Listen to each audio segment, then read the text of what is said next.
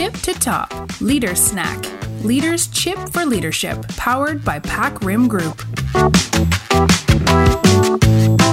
เมื่อพูดถึงคำว่า resilience คุณนึกถึงอะไรคะ สวัสดีคุณผู้ฟัง Leader Snack ค่ะแอปเปิลกนกกร แล้ววันนี้อยู่กับอาจารย์โอสัสยามน สวัสดีค่ะพี่โอ สวัสดีค่ะ วันนี้ชวนพี่โอมาคุยเรื่องยอดฮิตเลยค่ะ ก็คือคำว่า resilience นะคะ ตามที่เปิ้ลเองและเชื่อว่าคนส่วนใหญ่เข้าใจเนี่ย resilience มันก็คือล้มแล้วต้องลุกให้ได้ เพื่อที่จะไปต่อและอยู่รอดแต่วันนี้พี่โอไปเจอข้อมูลที่น่าสนใจมา เขาบอกว่า resilience มันมากกว่านั้น พี่โอเล่าให้ฟังหน่อยค่ะ โอเค จะบอกว่าจริง ๆ ในช่วงที่ผ่านมานะพี่โอก็อ่าน article เยอะมากนะคะ แล้วก็อยู่ในหลาย ๆ session กับ leader ของหลาย ๆ องค์กร มันเป็นคำหนึ่งที่ทุกคนพูดถึงจริง ๆอะจริงค่ะ แล้วตัวพี่โอเองก็ก็เข้าใจมาตลอดนะว่า resilient มันเหมือนเป็น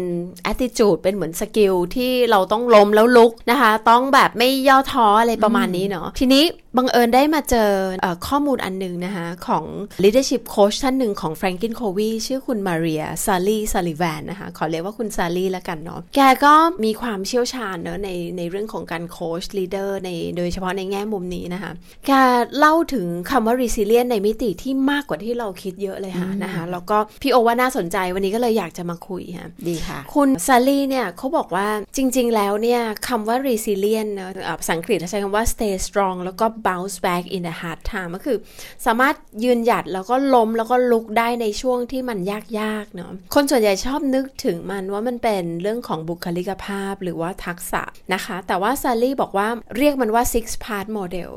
หมายความว่าถ้าวันนี้เราจะมี resilient ได้เนาะนะคะ เราอาจจะต้องมี 6 เรื่องหรือ 6 แง่มุมที่ต้องพิจารณา แล้วก็ประโยคนึงที่ซาลี่พูดไว้แล้วพี่โอชอบมากเนี่ยเขาบอกว่า building resilience is less about developing one skill หมายความว่ามันไม่ใช่แค่การสร้างสกิลอะแต่มันคือการประเมิน blind spot นะ ประเมินจุดอ่อนหรือว่าประเมินในจุดที่เราอาจจะมองไม่เห็น แล้วถ้าเราทำได้จริงๆเนี่ยมันเป็นการสร้าง resilience ให้กับตัวเราเอง ในฐานะ leader เนอะแล้วก็สร้าง resilience ให้กับทีมงานของเราด้วยเนาะถ้างั้นไปฟังกันเลยดีกว่าว่ามันมีอะไรบ้างนะได้คะค่ะอะอันแรกนะเปิ้ลจริงๆเขาพูดถึงเรื่องของ health ค่ะ เอออันนี้ทำพี่โอพาราดามชิฟเหมือนกันนะเวลาเราพูด resilient เนอะแทนที่จะเป็นเป็น mindset ทำไมมันถึงพูดถึงเรื่องสุขภาพ เขาบอกว่าเวลาที่เราอยู่ในภาวะวิกฤต หรือมีความเครียดมากๆเนี่ยสังเกตตัวเองอะเปิ้ลเป็นไหมเราจะนอนไม่ค่อยหลับ จริงค่ะเอออันเนี้ยพี่โอก็จะเป็นนะเรารู้สึกว่าหัวสมองเรามันจะคิดอยู่ตลอด แล้วมันก็จะมีความกังวลมีอารมณ์ต่างๆ เข้ามาเกี่ยวข้อง เพราะฉะนั้นเขาบอกว่าถ้าเราจะ resilient ได้เนี่ยเราต้องดูสุขภาพเราเรานอนเพียงพอไหม เมื่อไหร่ที่เรานอนไม่พอหรือสุขภาพเราไม่ดี มันเอฟเฟกทันทีเนอะกับไอ้ความคิดสร้างสรรค์หรือวิธีคิดที่มันเป็น strategic ของเราอะค่ะอืมซึ่งเพมัราะนจำเป็นด้วยจำเป็นที่ต้องมากใช้อ่าจำเป็นมากนะคะเพราะฉะนั้นอันนี้เป็นเรื่องแรกนะมุมมิติแรกของ resilient คือเรื่องของ health หรือสุขภาพ มิติที่ 2 คือเรื่องของ vision ค่ะ vision เนี่ยมันก็คือเป้าหมายวิสัยทัศน์มันคือทิศทางที่เราอยากจะพาทีมไปเนาะในภาวะที่มันมีความไม่แน่นอนเยอะ หรือมีความรู้สึกที่มันมีสิ่งที่เราควบคุมไม่ได้เยอะเนี่ยนะคะ เราก็มักจะอยู่ใน chaos หรือหรืออาการที่เหมือนแบบฝุ่นตลบอะจริง ๆ อันนี้พี่โอก็เป็นนะคะ เวลาที่เราเจอปัญหามาก ๆ แล้วเราแบบฝุ่นตลบกำลังพยายามทำหลาย ๆ อย่างในเวลาเดียวกัน บางทีเราจะลืม why อะเราจะลืมเหตุผลเหมือนกันว่าทำไมเราถึงทำเรื่องเรื่องนี้ค่ะ แล้วเป้าหมายหลัก ๆ ของเรามันคืออะไรนะคะ เพราะฉะนั้นเขาบอกว่าเวลาที่เราอยู่ในภาวะวิกฤตเนี่ยในฐานะ leader เนาะเราต้องพาคนกลับมาหา vision พาคนกลับมาหา why แล้วก็เตือนทั้งตัวเราแล้วทีมเราเองบ่อย ๆ ว่าสิ่งที่เรากำลังทำอยู่เนี่ยมันอาจจะเป็นสิ่งเล็กๆเนาะแต่ว่ามันกำลังพาเราไปสู่เป้าหมายหรือทิศทางเดียวกันอยู่นะคะ การหาการการเตือนตัวเองถึงวายบ่อยๆอะมันมันสร้างกำลังใจให้กับตัวเราแล้วก็คนในทีมด้วยเนะเพราะฉะนั้น communication นะคะโดยเฉพาะเรื่องของวายสำคัญสุดๆค่ะถ้าคนสามารถ connect ภาพตัวเองเข้ากับภาพใหญ่ขององค์กรได้นะคะเขาจะมีแรงไปต่อ เรื่องที่3ค่ะคือเรื่องของ composure นะคะหรือภาษาไทยเรียกคำว่าความหมายคือใจเย็นหรือว่าความสงบอย่างเงี้ยนะคะเปิ้ล composure เนี่ยภาษาอังกฤษนะเขาแปลว่าการที่เราสามารถ regulate your emotion คือสามารถบริหารจัดการอารมณ์ของเราได้ แล้วก็ไม่ด่วนสรุปหรือว่า jump to conclusion นะจริง ๆ เวลาเขาพูดถึงคำว่า composure พี่โออยากจะพูดถึงคำว่า proactive และคำว่า reactive นะคะองเปิ้ลก็จะ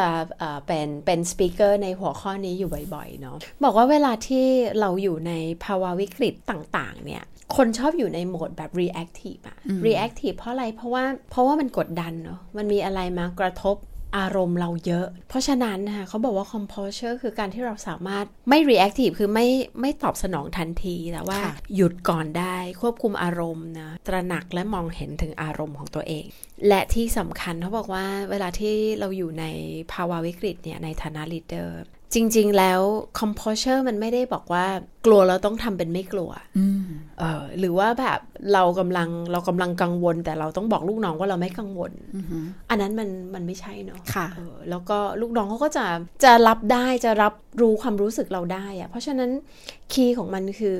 คือ be authentic ค่ะก็คือถ้าเรากังวลเราก็รับรู้ว่าเรากำลังกังวลนะไม่ต้องบอกว่าไม่ไม่กลัวหรือไม่กังวลนะคะ แต่เพียงแต่ว่าเราแค่ต้องไม่แพนิคเท่านั้นเองนะคะแล้วก็สำคัญนะคะอย่างที่บอกก็คือน้องเรารับรู้ความรู้สึกได้เนาะลองดูว่าตัวเองมีแนวโน้มนะของพฤติกรรมหรือของของความของความกังวลเนี่ยอย่างไร ถ้าเรารู้เท่าทันตัวเองเนาะเราก็จะควบคุมตรงนี้ได้ดีขึ้นค่ะโอเค ทีนี้เดี๋ยวเปิ้ลขอต่อข้อ4เนาะจริง ๆ มันลิงก์จากข้อ 3 เมื่อกี้เลยค่ะ ก็คือ พอควบคุมอารมณ์ได้แล้วเนาะข้อ 4 เขาบอกว่า ให้พยายามใช้เหตุผลนำทาง เพราะว่าเวลาที่เกิดวิกฤตขึ้นเนี่ยค่ะทักษะการใช้เหตุผลของมนุษย์จะถดถอยลงเนาะมันลิงก์กับสมองด้วยใช่ไหมคะพี่โอคือว่าพอพอมันเครียดกดดันอะสมองด้านอารมณ์จะถูกดึงมาใช้แบบเร็วๆเนาะแล้วสมองในส่วนของ logic เนี่ยมันจะหายไปนะคะ แต่ทีเนี้ยในฐานะ หัวหน้าเนาะก็ต้องพยายามที่จะแบบ calm down แล้วใช่ไหมคะ ก็อย่าอย่าพึ่งแบบรีบ jump ไปหา solution เนาะโดยที่แบบไม่ได้ขอความเห็นรอบด้านนะคะ แต่ต้องดึงตัวเองออกมาจากสถานการณ์มองภาพให้มันกว้างขึ้น แล้วก็ใช้เวลาที่จะ explore solution ต่างๆ ให้มากกว่าการแบบตัดสินใจไปตาม autopilot ซึ่งจริง ๆ ตรงนี้มันมันยากเหมือนกันใช่ไหมคะใช่เพราะว่าเราก็จะบอกตัวเองว่ามันอยู่ในสภาวะกดดัน เราไม่มีเวลา เมื่อไหร่ก็ตามที่เราบอกตัวเองว่าเราไม่มีเวลาเราก็จะรีบสรุปอะ่ะใช่แล้วก็รีบตัดสินจากประสบการณ์เราใช่ค่ะ เพราะฉะนั้นเออข้อที่ 5 ก็สำคัญก็คือเรื่องของ collaboration พยายามหาความร่วมมือจาก หลาย ๆ ภาคส่วนนะคะ แต่เขาบอกแบบนี้ค่ะ คือเวลาที่ที่เราเพรสเชอร์ปุ๊บกดดันปุ๊บ เรามักจะสื่อสารน้อย หรือหรือไปขอความช่วยเหลือน้อย หรือบางทีก็แบบไม่ได้ value input ต่าง ๆ รอบตัวเรานะคะ เพราะว่าเขาบอกมนุษย์จะอยู่ในโหมด fight or flight ใช่ไหมคะพี่โอเนาะใช่เลยแต่สิ่งที่ควรทำก็คือพยายาม reach out ค่ะ ออกไปหาคนที่ก่อนหน้านี้เราอาจจะไม่ได้คิดถึงหรือไม่ได้ เคยคุยกันมาก่อนเนาะแต่พยายามให้มันไปไปได้ไอเดียที่หลากหลายนะคะก็แล้วก็อย่าลืมว่า best solution เนี่ยมันมักจะมาจากความคิดเห็นที่แตกต่าง ความคิดเห็นที่มันแบบค่อนข้าง diverse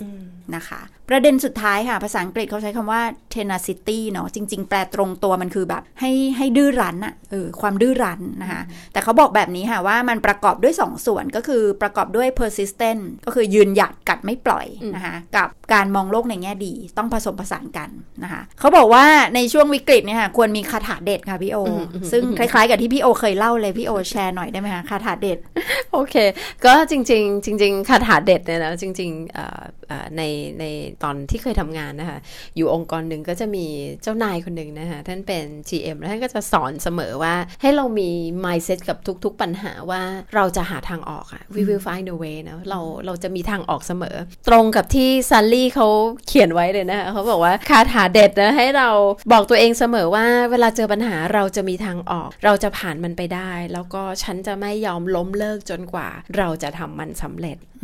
ต้องท่องเตือนตัวเองทุกวันใช่ใช่นะคะแล้วก็อีกนิดนึงก็คือเรื่องของการมองโลกในแง่ดี เขาบอกว่ามันมีเส้นบางๆ ระหว่างแบบโลกสวยเนาะการมองโลกในแง่ดีไม่ใช่ให้เราแบบว่าพยายามที่จะอิกนอหรือหรือมองไม่เห็นอุปสรรคที่มันอยู่ตรงหน้าเนาะแต่ให้เราเหมือนแบบเข้าใจมันแล้วเราลุกขึ้นมาใช้คาถาเด็ดว่า แล้วเราจะก้าวข้ามอุปสรรคเนี้ยได้ยังไงค่ะ สุดยอดเลยค่ะเนาะก็ขอบคุณนะคะ เปิ้ลด้วยนะวันนี้ก็มาช่วยกันแชร์นะคะ ใน 6 มิติหรือ 6 มุมมองของคำว่า resilient นะคะ ซึ่งนะประกอบด้วยอันแรกคือข้อที่ 1 คือ health นะคะ คือสุขภาพของเรา อันที่ 2 คือ vision วิสัยทัศน์ อันที่ 3 composure การควบคุมอารมณ์ของเราในฐานะ leader เนาะ4คือ reasoning นะคะการใช้เหตุและผล 5 collaboration อย่าลืมนึกถึงนะคะการ collaborate กับคนอื่นๆนะละอันที่ 6 คือ tenacity การยืนหยัดและกัดไม่ปล่อยนะคะ สุดท้ายนี้ก็โอกับเปิ้ลนะคะ ก็ขอขอบคุณนะคะ ท่านผู้ฟัง podcast leader snack ทุกคนแล้วก็อยากจะอวยพรให้ทุกๆทท่านนะคะ ผ่านพ้นวิกฤตนี้นะไปด้วย resilient ค่ะ ขอบคุณค่ะ ขอบคุณค่ะ สวัสดีค่ะ